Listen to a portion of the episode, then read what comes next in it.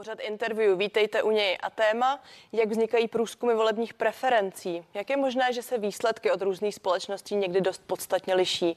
A co lze vyčíst z posledního předvolebního průzkumu STEM? Budu se ptát sociologa a ředitele Ústavu empirických studií STEM Martina Buchtíka.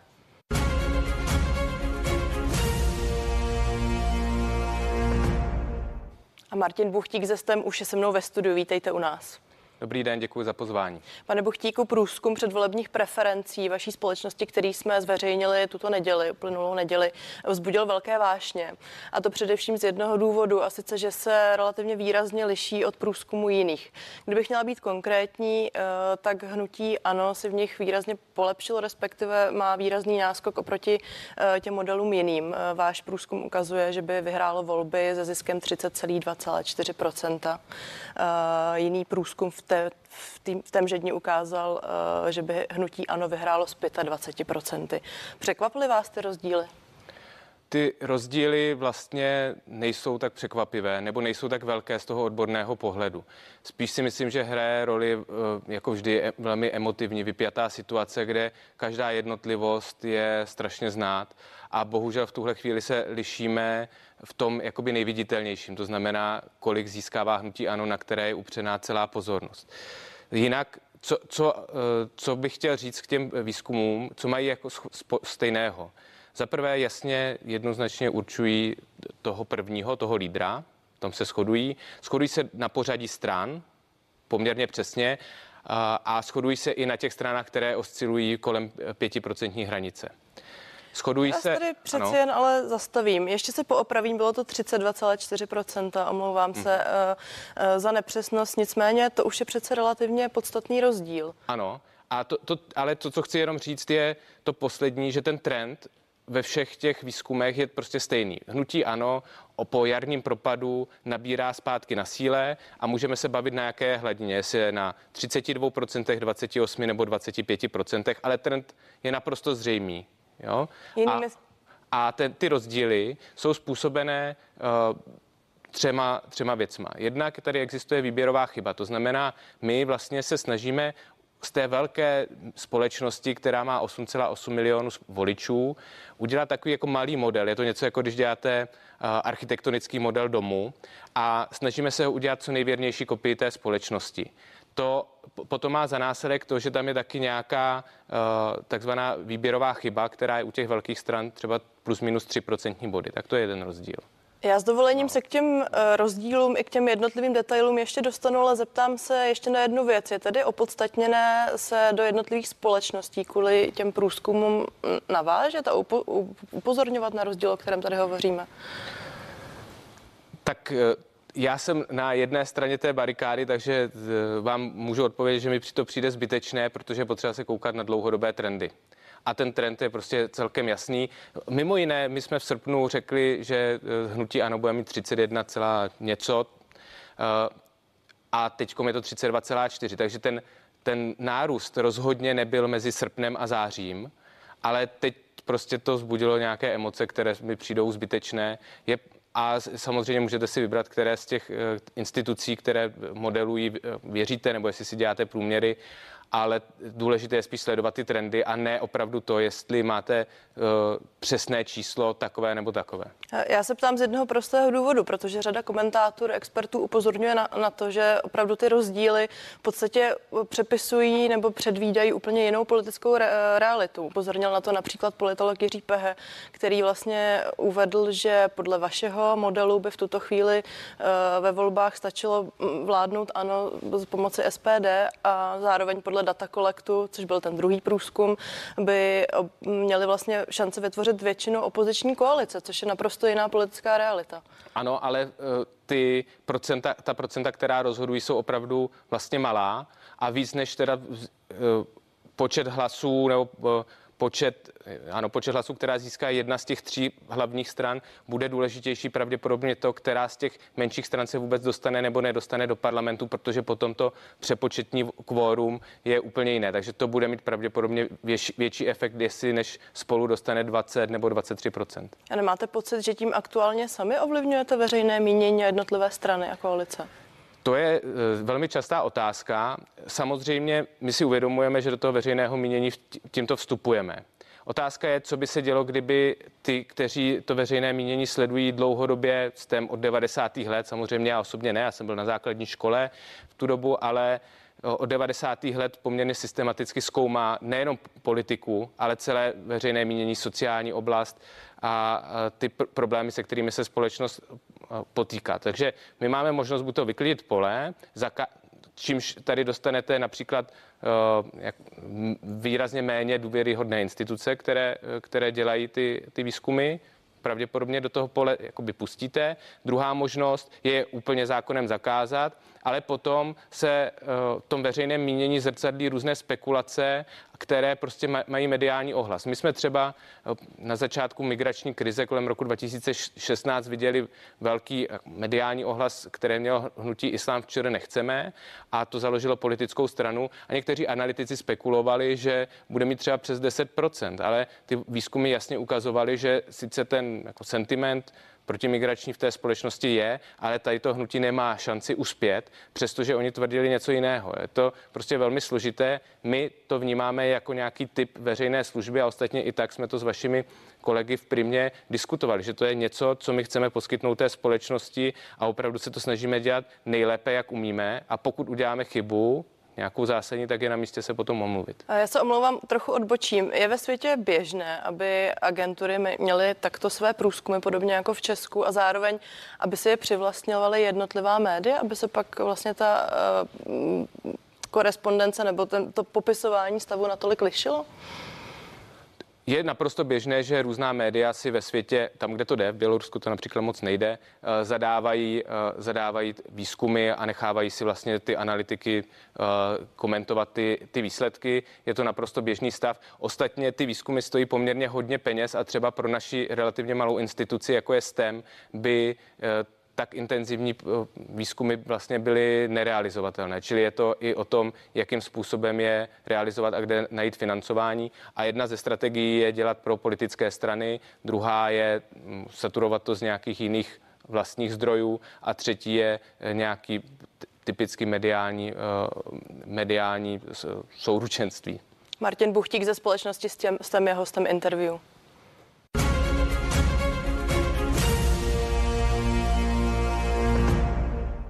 Pojďme tedy prosím přiblížit pozadí toho aktuálního průzkumu. Můžete nám prozradit, v jakém časovém rozmezí vznikal a na jakém vzorku obyvatel tedy proběhl a jak ho vlastně vybíráte? Vznikal v první dekádě tohoto září. Výběr nebo toho výzkumu se zúčastnilo tisíc respondentů, což je celkem standardní velikost nejenom pro Českou republiku, ale i pro všechny země téhle velikosti. A ten, ta metoda byla kvotní výběr, což znamená, že my vlastně vezmeme data Českého statistického úřadu a jak už jsem naznačil, jak děláme takový malý otisk, takže my víme, kolik lidí žije v jakém regionu, jak, jak, jakého jsou lidé vzdělání, jakého jsou věku, pohlaví a v jak velkých sídlech žijí a vlastně to vtiskneme do toho výběrového souboru. Takže prostě opravdu jsou to lidé z různých regionů, různě staří a, a proporčně to odpovídá Českému statistickému úřadu. Plus my tam děláme dvě důležité věci, protože víme, že je těžší najít jakoby chudší respondenty z různých důvodů, tak kontrolujeme ještě ten výběrový soubor na, na tuhle, tuhle vlastnost. A za druhé, eh, politického výzkumu se zpravidla častěji účastní lidé, kteří se více zajímají o politiku. Takže my i kontrolujeme, protože zná, víme z jiných výzkumů, jak moc se lidé zajímají o politiku, tak abychom opravdu tam dostali i ty, kteří se příliš o politiku nezajímají. A teď mi jako lajkovi prozraďte, jak moc se tedy liší váš vzorek od toho vzorku právě společnosti třeba Data Collect. Um, pokud ten základní kvótní výběr, to znamená věk, pohlaví, vzdělání a tak dále, to by mělo být stejné. Data Collect dělá ještě to, že telefonuje náhodná čísla a tím pádem zavolá tisíci náhodně vybraným lidem a potom používá takzvané post hoc váhy, to znamená, že pokud mu častěji, systematicky častěji v těch náhodně natočených číslech odpovídají ženy, tak jim, řekne, tak jim dá nižší, nižší váhu v tom výběrovém souboru. To znamená, umenší jejich vliv, protože jich je tam příliš hodně když to velmi zjednoduším. Tak to je jeden rozdíl. Druhý rozdíl je, že my opravdu kontrolujeme teda uh, tu, ten zájem o politiku.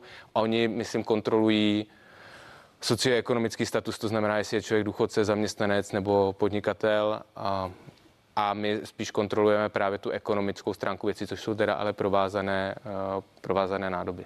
A teď se tady zeptám opět laicky, protože chápu, že vy tu sedíte jako reprezentant jedné firmy, přesto existuje nějaký arbitr nebo někdo, kdo by řekl, který ten vzorek je pro mě jako pro voliče a který průzkum tím pádem v tu chvíli relevantnější a reprezentativnější. Eh, tak je tady Združený výzkumných agentur SIMAR, které je vlastně takovou jako cechovní organizací, by se dalo říct. Jsou tady potom eh, povolební analýzy, které jsou vždycky publikovány i po volbách. Tam se ukazuje, že spíš z těch důvěryhodných institucí, eh, spíš než kdo jakoby, kdo ten výzkum dělal, tak důležitější je, jak blízko k volbám je to, je mnoho, to, je, to má větší vliv, než kdo ho dělal. Samozřejmě vždycky se někdo trefí víc a někdo míň a je otázka, jestli vlastně to vaše kritérium je pořadí strán nebo a, absolutní hodnota nějakých odchylek nebo čtverec odchylek nebo prostě jaké kritérium si zvolíte, ale důležitější je právě ten, eh, ta blízkost, protože vy se vlastně snažíte změřit něco, co se všichni strategové v těch politických stranách snaží za mnohonásobně větší peníze změnit do poslední chvíle a to vy prostě nezachytíte. Tam stačí jedna nějaká zásadní kauza nebo něco, co se stane neočekávaného v posledním týdnu, dvěma před volbami a v tu chvíli, v tu chvíli vlastně vy ty data, ne že ne, že by se stalo, že v strana, která měla 5%, najednou bude mít 20%, ale případný lídr nebo hlavní vyzývatel bude uh, bude připraven o to vítězství nebo o, o, o tu vizi. Rozumím, já totiž stále narážím na to, zda je někdo nebo něco, eh, kdo mi garantuje, že ty průzkumy nejsou zkrátka zkreslené. Vy měří, no, jako mm, to, co vám to garantuje, je mimo jiné kontrola uvnitř toho oboru ve smyslu záměrného zkreslení. Jo, to, že to někdo někomu nezaplatil nebo někdo si někomu nepřiplatil a tak to, tak to si garantujeme vlastně mezi sebou, protože se velmi pečlivě hlídáme. To je jakoby jedna věc. A ten trh ostatně jako v jakékoliv jiné profesi je v České republice natolik malý, že ty lidé během svojí jako kariéry projdou několika takovými firmami nebo institucemi, takže tam, tam prostě nic dlouhodobě ne, nemůžete skrýt, no prostě skoro nemožné. Tak to je jakoby ta zcela nejpragmatičtější věc, ale, je, ale pokud se ptáte, jestli tady je nějaký jakoby zákonný arbitr, který říká, tento bylo nejlepší nebo nejhorší, tak to není, protože vy měříte opravdu tu situaci, vy neříkáte, jak dopadnou volby, ale vy říkáte, jaká je situace teď a tady.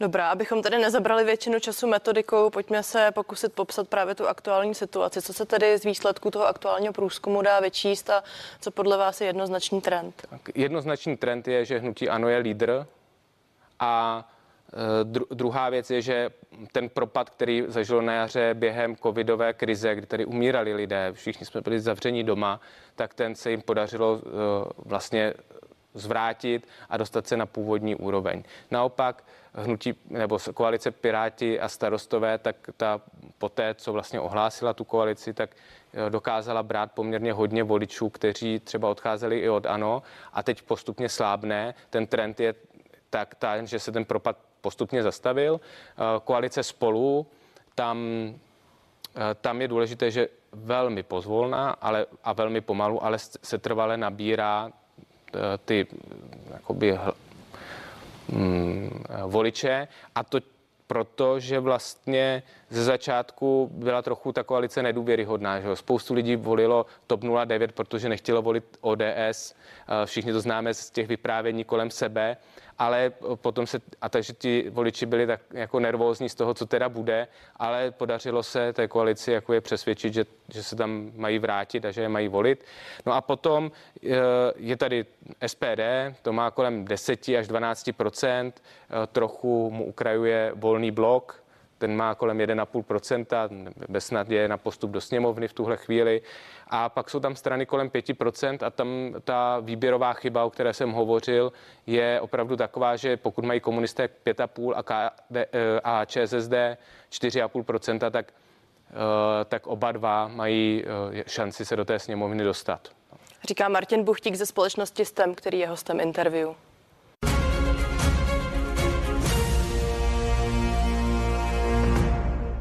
Jste tady před chvílí mluvil eh, o tom, že vlastně ty předvolební průzkumy může narychlo změnit nějaký moment, nějaká výrazná kauza. Prezentovali jsme tady dlouhodobý vývoj toho posledního roku. Eh, nastal podle vás nějaký takový okamžik silný, který výrazně zamíchal dosavadním trendem? Od roku 2017 to byla nuda a šeť, protože ty trendy byly, to byly vlastně ploché čáry, když jste se koukala na ty vývojové hady. A co s tím zamíchalo, je vlastně až ten, eh, ještě ta covidová krize, konec loňského roku a letošní jaro, eh, následované ohlášením koalic, o kterých se teď říká, že vlastně možná neměly být, ale ta poptávka veřejnosti byla obrovská. Jo? To, to, že ty koalice přišly o to hlavní motivátor, a to je přepočet těch mandátů na hlasy, nebo hlasů na mandáty respektive, který je teď mnohem víc rovnoměrný, tak to, je, to se stalo, ale je to jako v minulosti jsme to nevěděli. V říjnu jsme to nevěděli, když se o těch koalicích jednalo. A to, je, to jsou asi jako hlavní trendy. Vidíme tam ale taky jakoby neschopnost těch menších stran se vymanit toho oscilování kolem 5% hranice, to je také setrvalé. A co je důležitý v tuhle chvíli je, že hnutí ano je teď pod podle nás na, jako maximu toho, co může získat. Ti jejich voliči jsou aktivizovaní, uh, už ví, že budou volit hnutí ano a, a už si hnutí ano nemá moc kam sáhnout v celkovém rozložení sil. Předseda KDU ČSL Marian Jurečka dnes v rozhovoru pro Radio Impuls uvedl, že si za roky, co je v politice, konkrétně za 22 let, nepamatuje, že by je nějaký průzkum jako stranu nadhodnotil. A já se chci zeptat na to, zda, jak si podle vás politici berou vážně vlastně politické průzkumy. Hodně. Já vím vždycky, tak když vy se zeptáte třeba ve vaší nedělní partii nebo v hlavních eh, vysílacích relacích eh, večer politiku, tak na, na výsledky nějakého výzkumu, tak oni vám hned řeknou, že teda eh, je teda podhodnocuje a že ten výzkum ale vlastně pro ně není důležitý, důležité jsou výsledky voleb, ale samozřejmě všichni sledují všechny politické strany, pokud uh, jako chtějí nějak uspět, tak, tak si mapují nálady voličů, to je strašně důležité. A teď je otázka, jakým způsobem. Jo? Vy můžete jít na to jakoby marketingově a ptát se lidí, co by tak chtěli a podle toho to říkat. To je podle mě špatná cesta, ale můžete také mít nějaká témata a e, vlastně si říct, která z nich jsou důležitější a která jsou méně důležitá, která máte víc tlačit, jakým způsobem o nich máte mluvit. A to mi přijde, že je e, jako důležité, protože vy vidíte i obavy té společnosti z té, třeba z těch, té strany lidí, kteří vás nevolí a aspoň si děláte nějaký komplexní obrázek, což teda upřímně řečeno v kuloárech poslanecké sněmovny často není. Tam je prostě nějaké echo, co tou sněmovnou rez, rezonuje. Já jsem z kuloáru zažil už tak sedmery prezidentské volby za poslední dva roky. Eh, jak víme, nestalo se nic, takže, takže ty některé věci jsou strašně zveličené v té sněmovně a z druhé strany některé těm lidem vůbec nedojdou, protože třeba žijí v úplně jiných socioekonomických podmínkách, než žije velká část společnosti. Rozumím, zeptám se ještě na tu druhou stranu, ale tedy na voliče, jak moc vel, jak je velká část voličů, kteří jsou buď nerozhodnutí, anebo se možná bojí, dále se tak říct, prezentovat svůj politický názor. Hmm. My v, nikdy v tu chvíli, kdy měříme, tak nevíme, kolik lidí nás, vlastně o těch lidí, kteří nás odmítnou, nic moc nevíme. A víme z minulosti, že třeba v 90. letech lidé nechtěli říkat, že volí KSČM. A víme, že eh, SPD ne, nebyla značka, o které byste říkali, že ji podporujete, ale a teď je to možná volný blok, jo? to může být typická situace, kdy ty lidé systematicky odmítají. Na druhou Tady vás stranu, zastaví, mohou ti nějak zamíchat tedy výrazně ještě eh, tím volebním výsledkem podle vás? Ti lidé, kteří se, jako, že, že nevidíme v těch výzkumech, no to ne. Tě, můžou zamíchat výsledkem ti, kteří nejsou rozhodnutí. Ty tím zamíchají. Ostatně a nevidíme to jenom u nás, ale třeba v Americe je naprosto typické, že potom ten, ta horká fáze kampaně poslední 14 dní se soustředí právě jenom na ty nerozhodnuté. Už vlastně nejde o ta jádrová témata, o ty jádrové voliče, ty se snažíte jenom neodradit od toho jít k volbám, ale vlastně bojujete o ty nerozhodnuté. Je to krásně vidět na druhém kole prezidentské volby v České republice. Pojďme ještě krátce představit. Nás čekají zhruba čtyři týdny do voleb. Jaké další průzkumy ještě chystáte? My chystáme jeden výzkum, který bude publikovaný vlastně v neděli večer před volbami, čili pět dní do voleb, protože od úterý v poledne eh, je tady moratorium na zveřejňování výsledků eh, volebních výzkumů.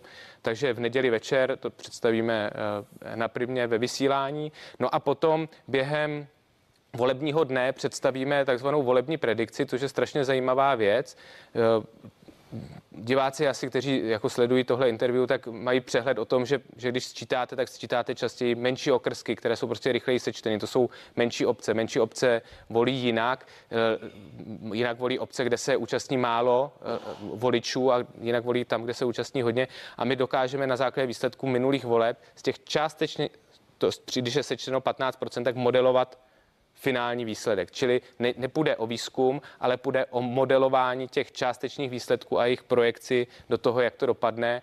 A to je vždycky velmi zajímavé. A je to mm, relativně přesná metoda, takže ty výsledky budou, eh, budeme vědět nejpozději ve čtyři hodiny. Aspoň ten první odhad, ten se bude ještě mírně upravovat, ale hlavní výsledky budeme vědět potom až někdy v 18.30, takže to bude velmi zajímavé. To byla taková malá volební pozvánka od Martina Buchtíka, který je sociologem a ředitelem Ústavu empirických studií STEM. Děkuji za rozhovor. Děkuji za pozvání. Naschledanou. Z dnešního interview je to vše. Díky, že jste se dívali. Zůstaňte na CNN Prima News a za chvíli vás čeká náš nový předvolební pořad Co Čech, to politik. Na viděnou.